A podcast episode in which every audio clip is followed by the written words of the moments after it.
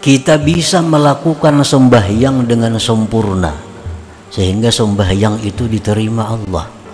Itu sudah balasan yang luar biasa dari Allah kepada kita. Nah, kita bersedekah. Kita bersedekah.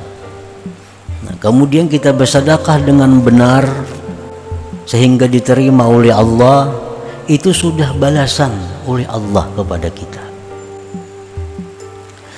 jikalau tidak ada hidayah taufik pertolongan Allah maka sifat engkau yang asli itu adalah malas daripada taat. Tidak mementingkan dengan taat. Itu sifat kita yang asli itu itu. Kulir taat. Merimihkan dengan taat. Itu sifat kita yang asli